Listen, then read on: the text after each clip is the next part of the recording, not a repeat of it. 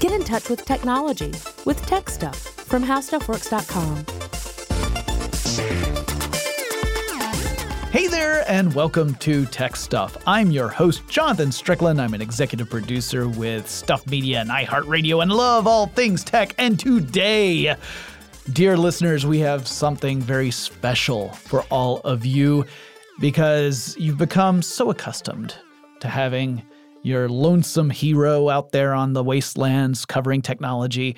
Today, I've got a partner in crime, Adam, Adam Doud from Android Authority. Thank you so much for joining me for this episode.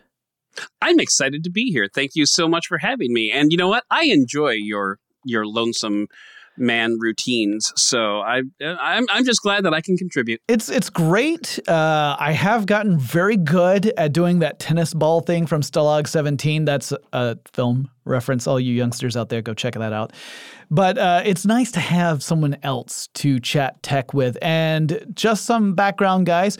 Adam reached out to me heading into CES. Originally, we had hoped to record a podcast at CES itself. That didn't quite work out.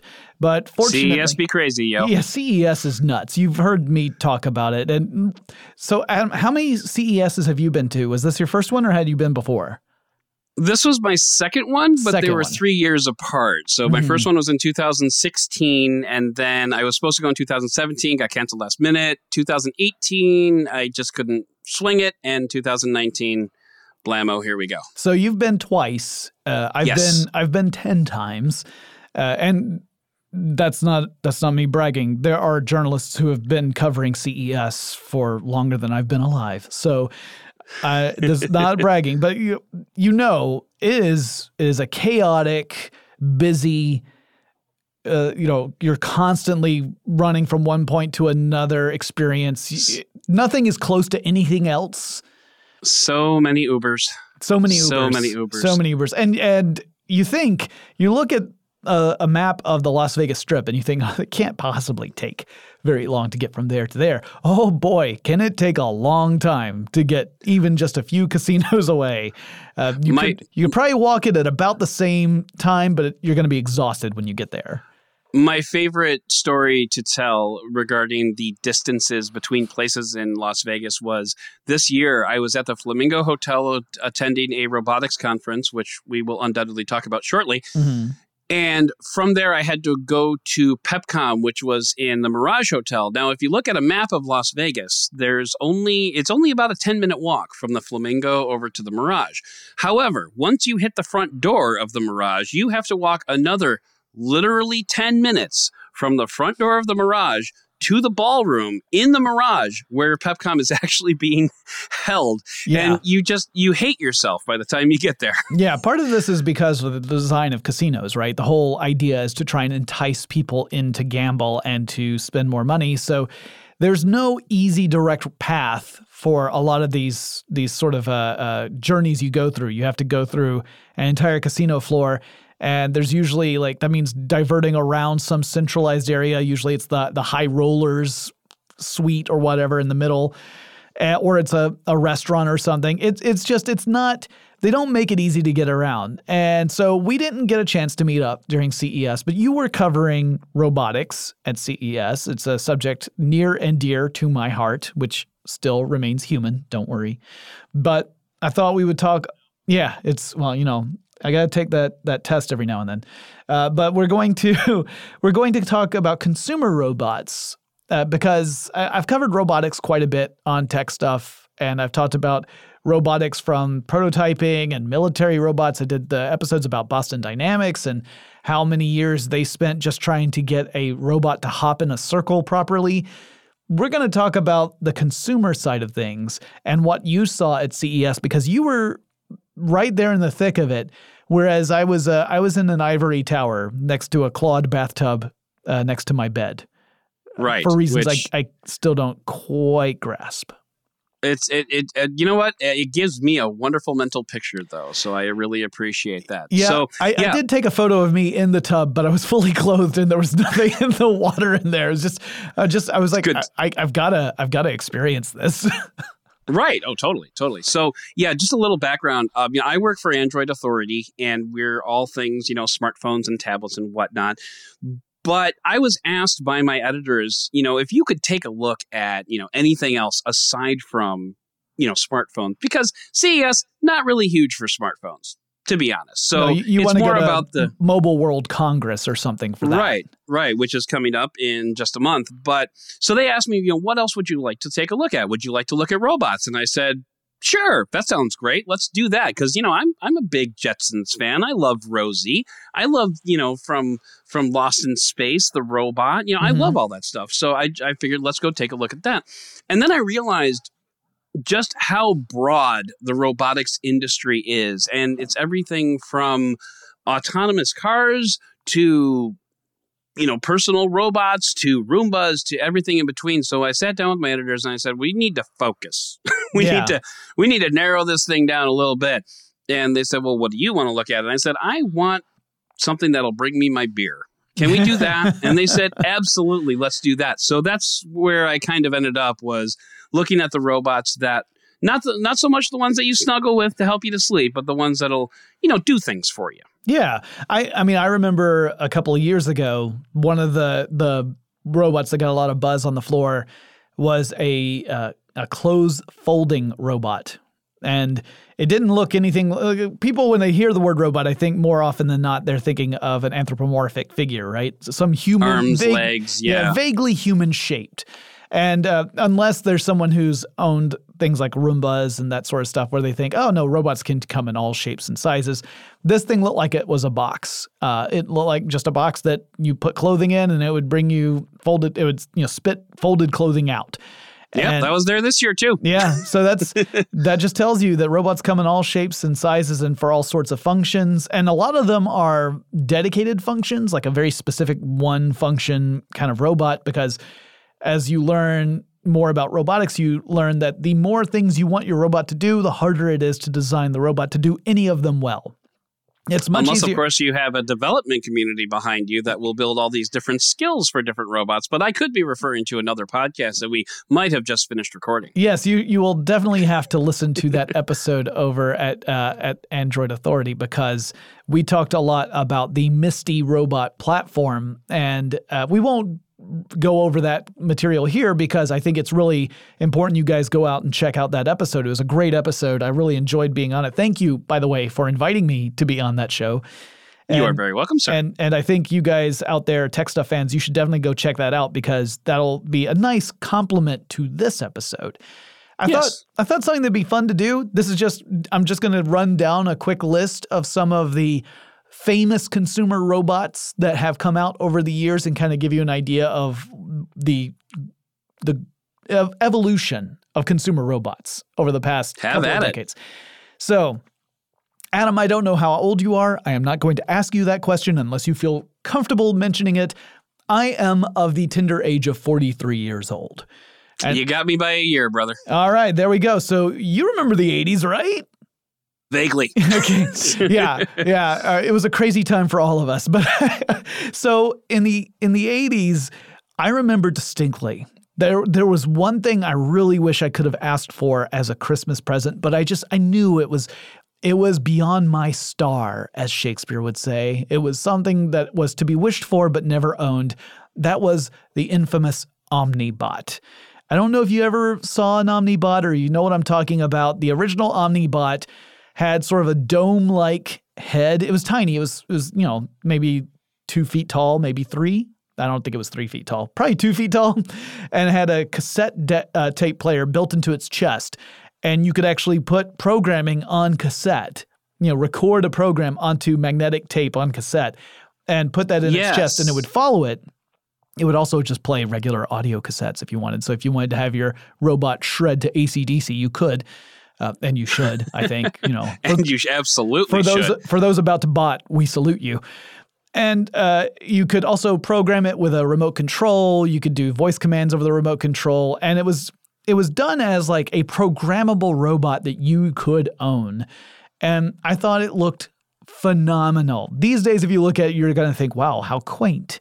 But Right? that was an early example and and by all measure of today's robotics. It was certainly a primitive example, but to a kid in the 1980s, this was the next best thing to having your own R2D2 in your house. Oh, for sure. Absolutely. I was going to say Omnibot did kind of look like R2D2's idiot cousin at the time. Yes, but yes. For, for Yeah. sure. Uh, so this kind of leads into the next robot I want to talk about, which was the robotic operating buddy or Rob. Rob was a justification to sell Nintendo Entertainment Systems. So when the NES first came out in the United States, stores did not want to carry a video game console because the 1983 video game crash in the United States had totally decimated that that market. Actually, decimated's the wrong term. That's just reducing it by 10%. That market was Right. gone. Uh, so no one wanted to carry a video game console. So Nintendo, in an effort to make it more attractive to toy stores in the United States, had developed this accessory, this peripheral called Rob, that was a robot, and I use big air quotes on that, uh, that would go along with the the console, and it had maybe two titles that worked with the robot, and that was enough to get toy stores convinced to carry it because robotics was starting to become a thing, even though video game consoles no longer were really thought of as being marketable and then and it worked. Uh, and then as soon as Nintendo saw it was working, they dropped Rob because there was no reason to keep making this very expensive peripheral when they could just sell the video game console. Uh, Right. Yeah, I was an Atari family, so we didn't really get into the whole Nintendo thing until much later. same here, buddy. I was an Atari 2600 owner, and uh, later on, I inherited Nice. an Intellivision. That was those were my early consoles. Uh, and then in 1998, we're skipping ahead a lot here, more than a decade. Actually, I guess I could argue 1985 was also when we saw an amazing robot in the uh, incredible documentary film Rocky Four. But the less we say about that, the better. It's it, it wasn't really a consumer robot that anyone could just go out and buy unless you had a quarter of a million dollars on you. so, Right. 1998, Lego introduced Mindstorms, the modular design system that allowed people to play with concepts of robotics and programming as well as robotic design, which was kind of cool. Uh, 1999, Sony released the first Aibo robotic dog, which it continues to uh, iterate upon. So we occasionally see new Aibos that look more. I don't know if the word is realistic. It doesn't really look more like a dog, but it looks less 1990s robot style. Right. Um, Which is an improvement, I think we can all argue. I think so. 2002 was when we first got the Roomba. I didn't even realize it was that old. Uh, but yeah, iRobot, which had been making military robots up to that point, introduces a consumer vacuum cleaner robot in 2002. Uh, I'm pretty sure that's the that's the the actual plot to uh, Terminator, but I, I could be wrong about that. It's been a while yeah. since I've seen it.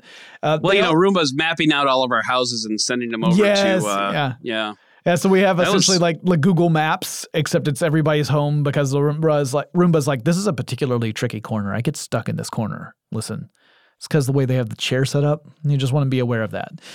That's Uh, why I live in a split level house. Yes, yeah. I've got lots of stairs in my home. There's no chance for a Roomba in my place, so I don't I don't Yeah. own one. But then 2005 they came out with the Scuba, which was the mopping robot version. 2006 was uh, a a robot that didn't it no longer is in production. It's called the Dirt Dog. It was a robotic shop vac, but it was discontinued in 2010. 2007, they introduced the Looj gutter cleaning robot, which was actually a remote control device. And then the Verro pool cleaning robot was also released in 2007. 2010, and I remember this because I was at this CES, was when Parrot Drone first showed off their, their first quadcopter at CES 2010. That hmm. that I would argue is more of a radio controlled device, but it it it kind of figuratively and literally launched the consumer drone craze, which later on developed into models that we saw have some at least uh, rudimentary robotic elements to it. Things like being able to follow a person around, right? Have facial Sure. recognition and following. Seen some pretty cool ones. Uh, Sure. Sphero was first shown off in 2011. I remember that as well. 2.0 came out in 2013. And there are no shortage of robots at CES, past and present. They range everything from the incredibly sophisticated, we're talking like autonomous car type technology, to things that are called robots but aren't really robots. They're more like fun little toys or sometimes just diversions. Like I think of like the little dancing flower. it, it, Yeah, it yeah, detects audio and it starts to move. Like there are a lot of those as well. So, sure. It, it's such a broad field, like we mentioned at the ver- at, at the beginning of the show. Yeah. There's just so much that you could consider robotics. One one robot that you actually left out of your list, if you don't mind, this was this was my Sure. robot when I was a kid. Was the uh, Radio Shack Armatron. I don't know if you remember that. That was a little robotic arm. It sat on a pedestal, had two little joysticks that you could use to manipulate the the claw on the end yes, yes. and it came with like a little little balls and a little box that you could open up and put the balls in the box. It was it was it was tons of fun, and we used that thing for days and days and days. yeah, I mean, I remember I never owned one, but I remember those as well. I remember when that came out, and I remember thinking that was a really cool looking device uh, from that same from that same sort of era of my childhood. So yeah, these are these are really the, we've seen an evolution of these products over the years. Like there's certain ones that are always going to be in that sort of div- diversion toy category, and they're never Sure. they're never going to get particularly sophisticated, and that's fine because that's not their intention. They're meant to be toys. They're meant to be these fun little things that are not terribly expensive that can do something vaguely entertaining. Hey guys, Jonathan here. Adam and I have a lot more to say about consumer robotics, but before we get into that, let's take a quick break to thank our sponsor.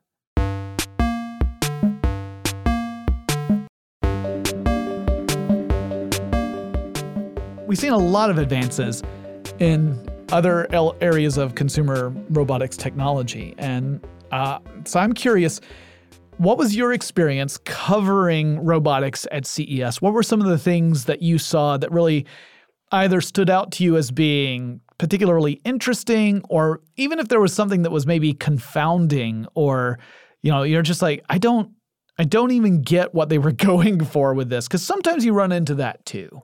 Oh, sure. Oh, definitely. One of the, I think one of the coolest robot, uh, one of the things that just overall impressions that I came away from CES with was I was kind of surprised how far we already are. Mm. Because I saw legitimate consumer products that someone could go out and buy and have driving around their house. Now, you'd have to be rich. You'd have to be a lot more rich than I am. But you could still have this robot driving around your house and you know following you with music or bringing you drinks things like that one robot in particular that stood out there were two really that i think were really kind of creme de la creme but the one that really stood out to me as being a little bit more realistic at this day and age would be the temi robot which was kind of like um kind of like a rolling serving tray that could could roll around. It would, uh, in theory, it would meet you at the door when you came in. It would not play Stone Cold Steve Austin's intro music, unfortunately. Yeah, big, big, But- big check against that robot. But right, right. ahead. So that's the one. That's one box that didn't get checked, but it it did have an integrated wireless charging dock that you could set your phone down on it and start charging your phone as soon as you walked in the door, and then it would follow you. It had a tracking software where you could turn away from it and walk away from it, and it would follow you around. And what was really cool was if someone walked in between you and the robot, it didn't freak out. It was able to pick you back up and keep following you and you could ask it, you know, various Alexa type things. How's the weather outside? How's, you know, what's my schedule for today? Stuff like that. It had a screen so it could show you what was uh, what you wanted to see. It could play videos for you, things like that. And it had a tray on the back so you could, you know, set set things down and have it carry it around for you. I don't know if you were particularly lazy, but this this robot kind of stood out to me just because it, it it was the type of robot that I could see myself using if I had a lot of money. Mhm. Um, I don't, so I won't. But it was it. That's what really kind of stuck out to me as this is something that I could see in 2019 a home actually having in it and not being stupid. right. If that yeah. makes And that, sense. that's that's a legit thing, though. I mean, like we're getting to a point where the technology is reaching a level of sophistication where we can actually see applications beyond that very singular approach. Uh, every time, right. every time you want a robot to do something in addition to whatever its primary function is, you've just increased the complexity of the build, uh, the complexity of the software, sometimes the complexity of the interface, and obviously you can only do that for so long before it gets unmanageable and uh, absolutely, or, or the robot's just crappy at everything, right? It's just you, you can't like sure it in theory can do all these things, but it doesn't do any of them well, and it's more frustrating to use than if I just did them myself. That that's it's a hard barrier to get past because it requires so much sophistication from multiple uh, perspectives, from multiple starting points. It's funny you should mention that because since CES, since I was covering robotics at CES, I was particularly interested in robotics.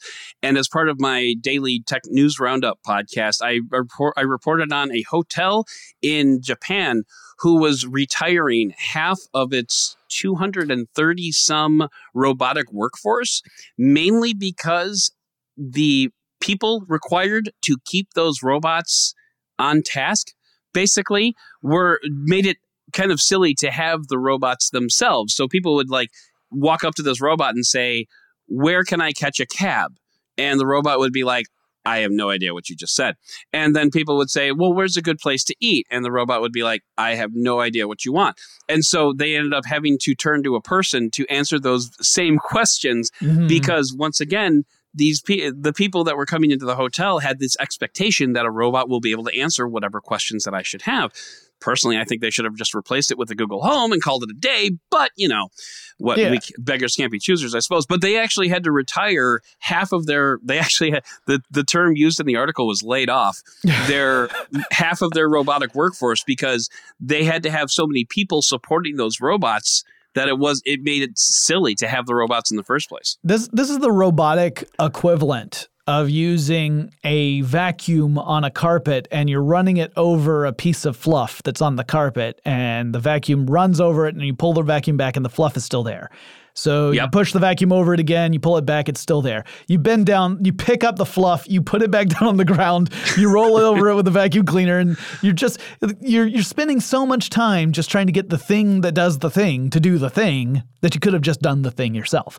Uh, I was really hoping that you were going to talk about picking up the fluff and then putting it back down because yeah, everybody does it's, that. Exactly. It's a universal experience. I think just about everyone who's ever used a vacuum cleaner has done this thing where they've you know, it's not just oh, pick yeah. up the fluff and throw it away. It's no, this vacuum cleaner is supposed to do this thing, and I'm going to keep at it until it works. Uh, yeah, we've all had that experience. So have, seeing that with robotics, it's it's absolutely the same sort of thing, just on a, a different application. The thing that really impressed me by what you were saying was the idea of a robot that can follow a specific person and not uh, be able to not lose its way if something breaks its line of sight, like if someone else comes in between it. And the reason why I say I th- find that really interesting, I went to a talk at South by Southwest a few years ago, and the person giving the talk that it was all about robotics. The person giving the talk was talking about how they were teaching a robot how to open a door. And this is a non trivial problem because oh, we, yeah. we don't have a single standard for doors in the human world. There are no, all sure sorts don't. of. You know, all the different kinds of handles. Some of them you have to push something specific so that the door will unlatch and you can open it, or you have to turn a doorknob, or you have to press down on a, a little thumb lever, whatever it may be. And there's pushing versus pulling. There's all these sorts of uh, different features that could be in place for any given door. And so we humans, we encounter this once or twice, we can then extrapolate in other situations and very quickly figure out how to use a door, even if we've never gone through that that specific door before. Robots, right. robots are not good at this. Robots typically can do what you program them to do. And even with machine learning, they have to go through lots of training in order to actually learn what the, the quote unquote correct approach is. And so she talked about how they had this robot and they were training it how to open doors, different doors. And the robot would sit motionless, staring at a specific door they had in this one hallway in their research facility and it would just be processing this image for hours at a time just just staring at a door One thinks wistfully, perhaps, but that's projecting. And Right. before it ever makes an attempt. And the problem, one of the many problems, was that if someone were to walk down the hallway and break the line of sight between the robot and the door, that would confuse the robot. And it would just effectively increase the amount of time it would require to study the door before it could make an attempt. So Right. Someone just walking down the hall could mess up an entire experiment or at least make it go on twice as long as they had intended because of that unexpected uh, interruption in line of sight. So to have a have a consumer robot that is capable of following a specific person, even if that line of sight is broken, is a, a phenomenal achievement. It doesn't sound like it because we, to us Right. as humans, that's easy. But to machines, Well, I- that's very hard. But think about it. You're spending all this time trying to teach a robot how to open a door. That's also very simple. It's something Sure. that we do dozens of times every day. And the thing about technology, or at least this is how I am with technology, is I will get a new piece of technology and I will start pushing those limits because I want to know exactly where those borders are. Mm-hmm. So if you have if you have a device that can watch Netflix, fine. I'm going to ask for a very specific sh- episode of a very specific show on Netflix. And if you can't serve that up to me, okay, I know that that's my limitation. I can have you open Netflix, but I can't ask for you to play episode three of season two of Stranger Things. I'm going to know that.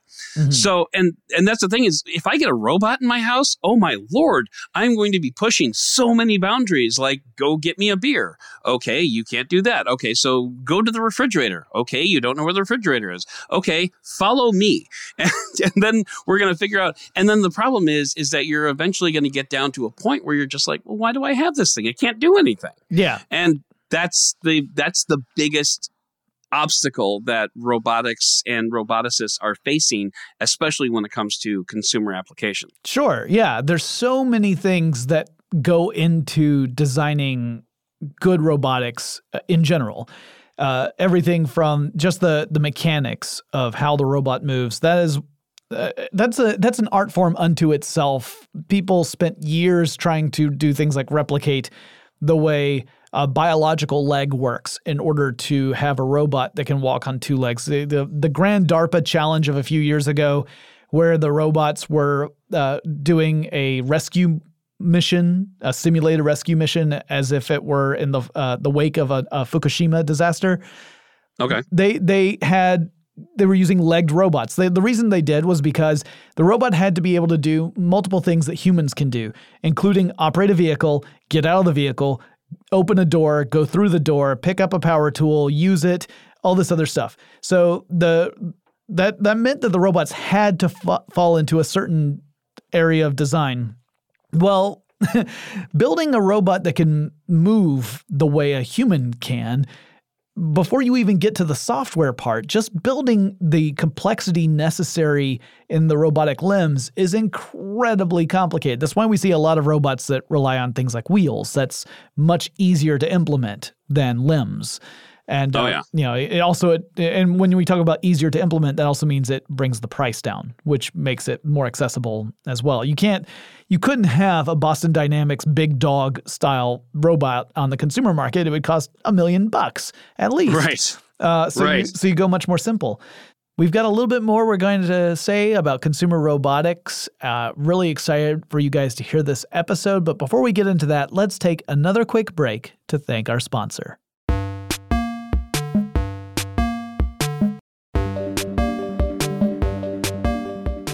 So, anytime you're making a consumer robot, you have to start with these considerations like how complicated are, is the machinery going to be? That alone is going to impact the the price I'm going to have to charge for this thing if I want to have even if I just want to recoup cost. That's before I even think about profit. sure Then what is it supposed to do? How am I going to make sure it does that really well, well enough so that it justifies the purchase of the robot? Uh, these Yeah. are these are all tricky things. So you saw this this uh, robot that could follow people around. I, I know what I would use it for if I could program it. I would program it so that it would hold my phone in the morning, and my phone is what I use as my alarm clock. So I Okay. have I have my alarm clock set on the robot. When my alarm goes off, and and it, the robot sees me stirring in bed, it knows to just slowly back away so that I have to get up to go after the phone because that guarantees I actually get out of bed and get on my way.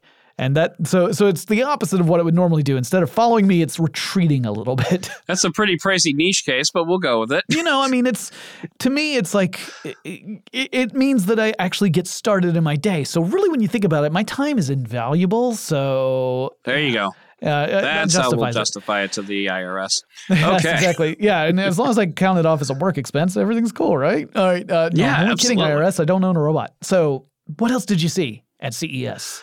So, uh, actually, getting back into the the concept of walking robots and as opposed to wheels, there was a robot there by a company called UBTech, which is actually appropriately named Walker. And it's called Walker because this is a robot that walks around. It's similar to that Sony robot whose name escapes me that fell down on stage famously back oh, in right, the right, right. back in the late 80s early 90s. Similar look to that, but this is a robot that's about I want to say it was about four and a half feet tall. So it's a pretty big robot, too, that can walk around. And they put on a demonstration for me where, and granted, this is a very specific set of steps that were set up to demonstrate the, the robot's capabilities. But basically, what it did was it came to the door to greet you, mm-hmm. and it took your coat, hung the coat up on a wall, and then oh, it should I should also mention it opened the door before before you walked in. Then it followed you to the middle of the room. Yeah, the demonstrator went down and sat on the couch. So it went and got a, a, a tasty beverage out of the refrigerator, opened the door of the refrigerator, pulled out the pulled out the can of I think it was soda or whatever, and then closed the refrigerator. Went over and picked up a can of chips that come in a can that will go nameless, but it rhymes with Flingles, Got and it. then brought it over, and then brought it over to the guy on the couch, and it said, "By the way, you have a hot date coming up tonight, but it's supposed to rain. Can I get you your umbrella?" And it said, "Yeah, I'd love you to get your my, my umbrella." So then it walked over and picked up the umbrella, came back, and handed over the umbrella, and shuffled him out the door. So I mean, it was a it was a lot of very complex motions that it had to get down. Now you could tell that this was a very specific demo. Um, there there were targets all over the floor. Uh, like barcode looking targets that kind of told the robot this is where this item will be. So it didn't really have to know where all this stuff was, or I should say, it didn't have to find all this stuff. It already knew where all this stuff was. Right. So you know, you know, the soda was put in a very specific place. The Pringles were put in a very oh, I said the name. We're put in a very specific place. Um, the umbrella was in a specific place. Yada yada yada. So, but still, it the fact that this robot was up and around and walking and talking and not falling over, did a little dance at the end of a demo, so that was kind of cute.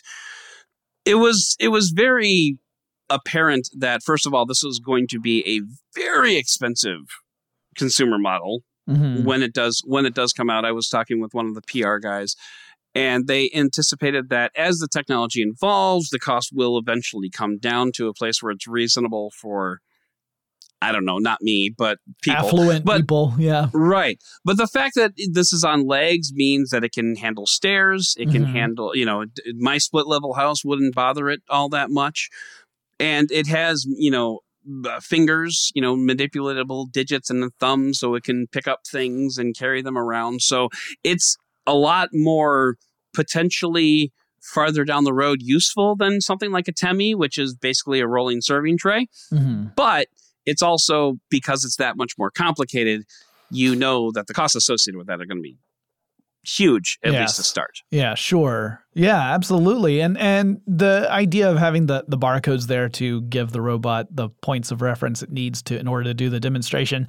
Uh, that is not surprising to me. It is incredibly challenging to create a robot that is capable of not just sensing its environment. That part, we've got that down. You know, we've got amazing sensors out there where robots right. can tell when they're getting close to, say, uh, an obstacle of some sort.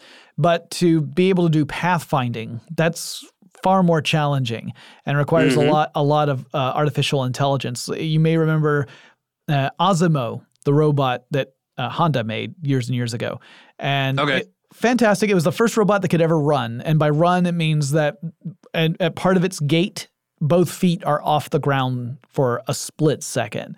So okay, its yeah. run actually looks like it's doing a weird little hoppy jog, kind of like. it, I always thought that it looked like ASIMO really needed to use the facilities.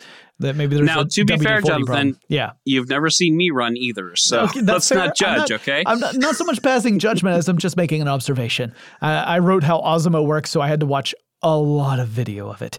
And Yeah. uh, but but as amazing as the robot was, and it truly was remarkable, it required uh, programmers to work very closely with it so that it would follow pre-programmed routes.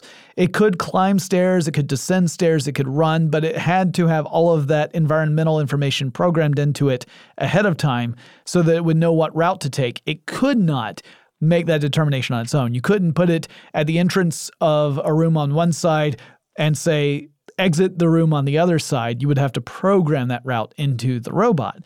And Okay. you know, we're slowly moving beyond that. We're moving to the point where artificial intelligence, machine learning, uh, pathfinding technology, all of these sort of things are getting more sophisticated to the point where we might be able to to have robots find numerous ways to get from point A to point B, the, the most efficient or most effective ways, the most power efficient ways, whatever it may be.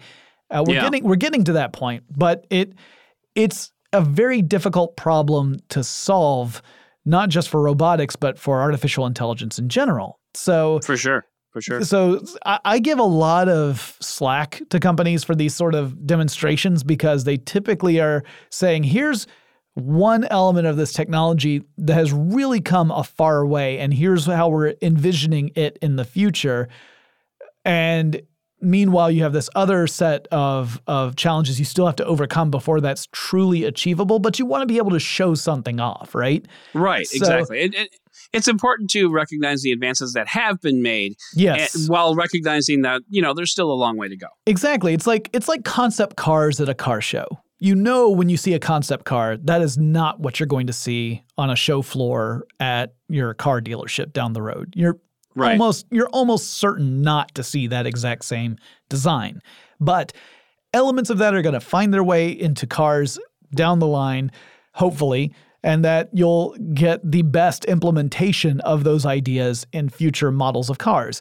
Same sort of thing here. These demonstrations we see, they're meant to wow people and they're meant to show off, yes, we've come a long way in this particular fashion. We still have a ways to go, but we want to make sure we're inspiring people because that helps drive the development process. Otherwise, if, if there's no interest, no one there's if there's no interest, there's no money. If there's no money, there's no Right. development. So Well, and it's also it also should be mentioned that a lot of the capabilities that robots have today are also contributing to other advancements that have been made outside the field of robotics. Sure. So, you know, for example, the the software algorithms that a robot can use to find the path from A to B, that can also be used in autonomous driving. That can also be used in even something like, you know, warehouse picking, you know, finding various products within within a warehouse. Uh, Mhm. there was another robot that I saw also by UBTech that was designed to be more of a retail presence where it would greet you at the door and you would say, you know, you're at Home Depot, I'm here to get a hammer. And then you would push the hammer button and it would take you over to where the hammers are. And then it would show you a video on why this hammer is the best. So a lot of that stuff that is integrated into that robot is also going to be used in, you know, various AI applications and location finding. You know, who knows? It might even be used to implement like in a sort of indoor GPS type system. It's it's it's it's one of the great things about technology is that everything helps everything. oh sure. So yeah. so if you make if you make an advancement in you know A, it will also help in B, C, and D. And as you get more of these robots out in the real world and you're able to get data on how they're doing, then obviously that can go into the design process to make the next generation of robots better or more Yes. effective or to do firmware updates to improve the operation of robots that are already out there. Um, did you get Yeah. a chance to see uh, the Samsung robot that takes your pulse and tells you if you're healthy or, or not or dead? Or I saw, I saw the demonstration at the press conference. I Mhm. didn't actually get a chance to go face to face with it, as it were. Usually, but usually things that are at that level are normally hands off. I found at Right. CES. Yeah, typically it's like you might see a couple of of friendly semi approachable handlers who will mm-hmm. be happy to answer questions as long as you keep your filthy mitts off of it.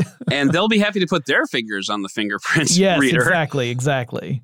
But you know, the thing about Samsung and you know, Samsung released I want to say it was four different bots mm. at at C- at CES this year. They had the Samsung Bot Care, the Bot oh, Retail, the Bot Air, and I want to say there was maybe it was only three. Anyway, but one thing that I thought was really interesting about the fact that they introduced three different robots was they're kind of tacitly admitting that right now this robot is designed for your health.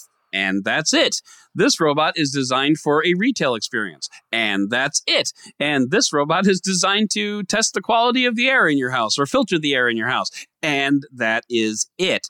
So it's one of the biggest complications, especially when it comes to consumer robots, is finding that robot that can do a hundred different things because you don't want a robot that's just going to back away from you when your alarm's going off. You're yeah. going to want a robot that'll back away from you when your alarm's going off. Then it'll go get your toothbrush and your toothpaste and it'll get the paper from out in front. I'm just kidding. Nobody reads papers anymore. but then you want it to go, you know, make start making your breakfast, turn on the oven for you, stuff like that. You want a robot that's going to do all those different things.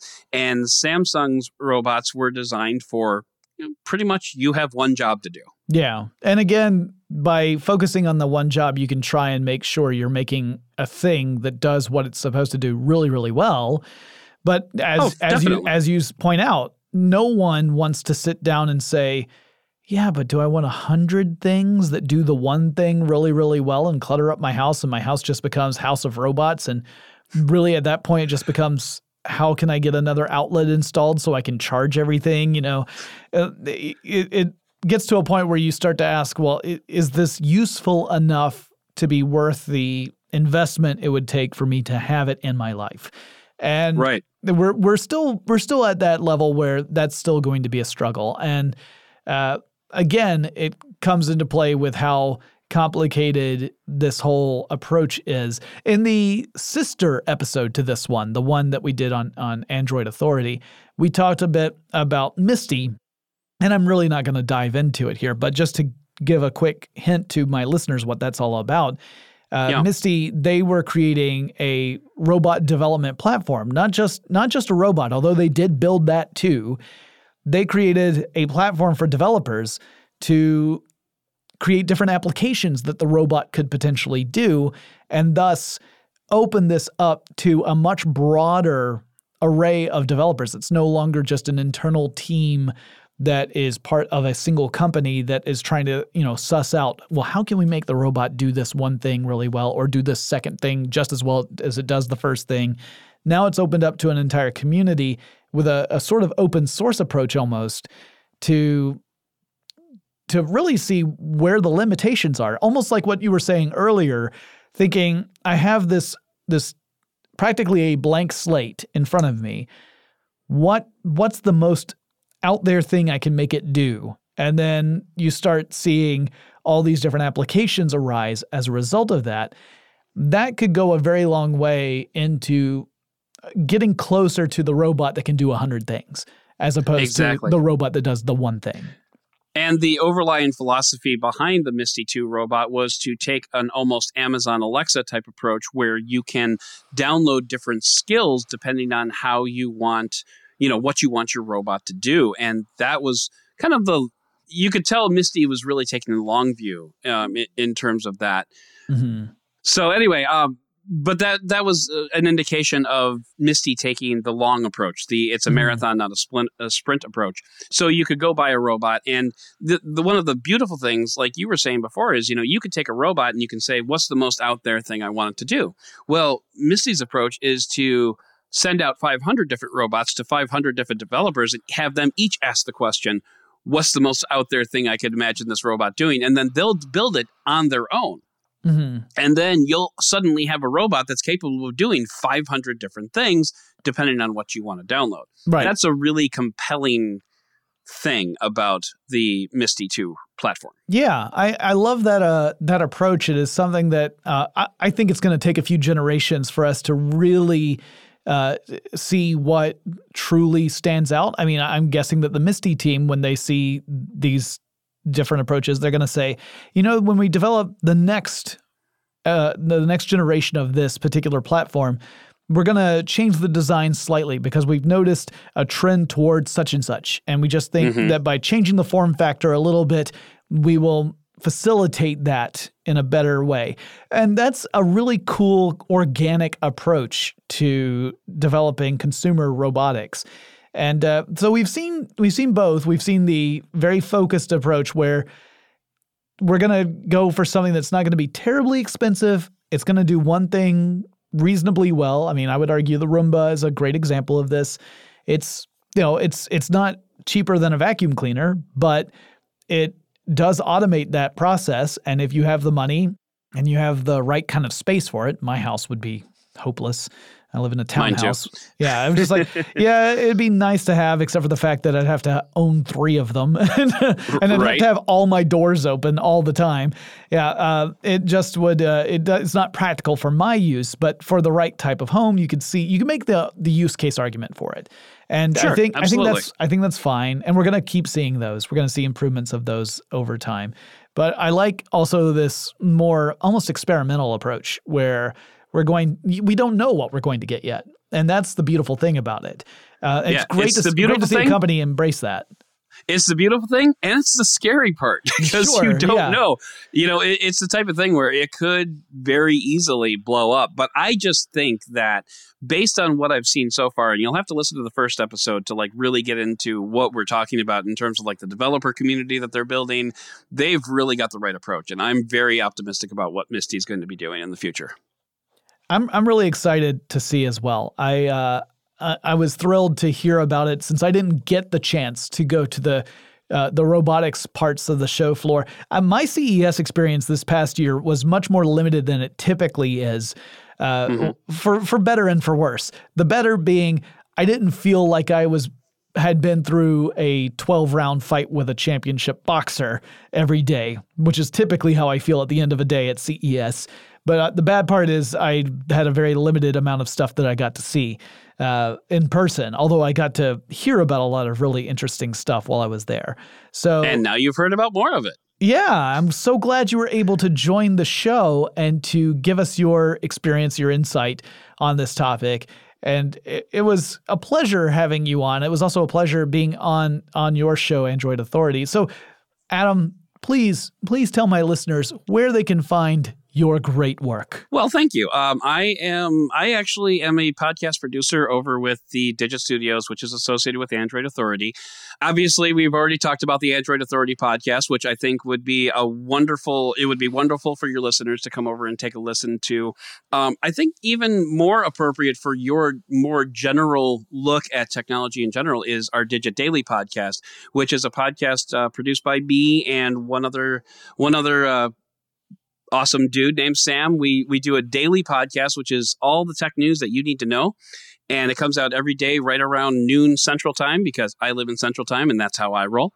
So it's based on a, it's based on our newsletter, which is also really cool. They worked we worked very well with the newsletter team. We work together. We kind of prop each other up. It's really cool. So I actually think that with the more generalized nature of your audience, I think the Digit Daily would probably be a a good fit, and I think the Android Authority would be an awesome fit for those who are interested in mobile technology because we break down the all the top news of Android every week. So it's uh, it's a pretty great uh, it's a pretty great thing. We've also got since you mentioned Parrot earlier in the episode, we also uh, the third person on our Android Authority team is uh, Jonathan Feist, who runs Drone Rush, which is also a sister site for Android Authority. So he's all drones all the time.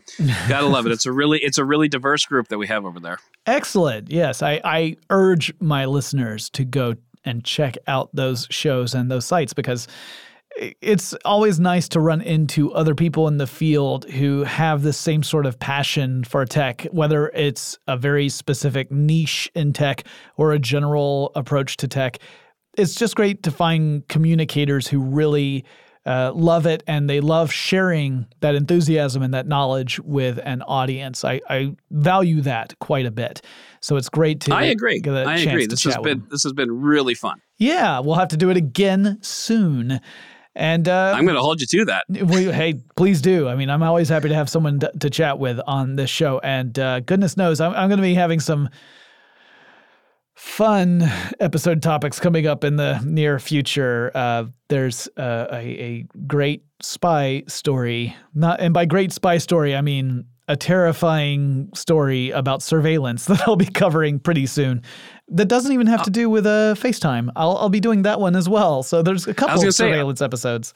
Oh, you're doing a FaceTime episode. That's great. yes, yeah, I'll be doing one of those as well. But the other one is uh is unrelated to that, not or at least not directly related to that. But we'll get into it later this week when I sit down and and dive into this seedy dark world of spies. But uh, that wraps up this episode of Tech Stuff. If you guys have any questions or you have suggestion for a future topic. Maybe there's someone you want me to have on the show. Maybe you're all thinking, can you please get Adam back on here? I definitely want to hear that. I know Adam would love to hear that too. So you can write me. The email address is techstuff at howstuffworks.com. You can pop on over to our website. That's techstuffpodcast.com. You'll find the archive of all the other episodes there. You'll find the ways to contact me on social media over there. And also, don't forget to check out our merchandise store that's over at teepublic.com slash techstuff. Every purchase you make goes to help the show, and we greatly appreciate it. And I'll talk to you again really soon.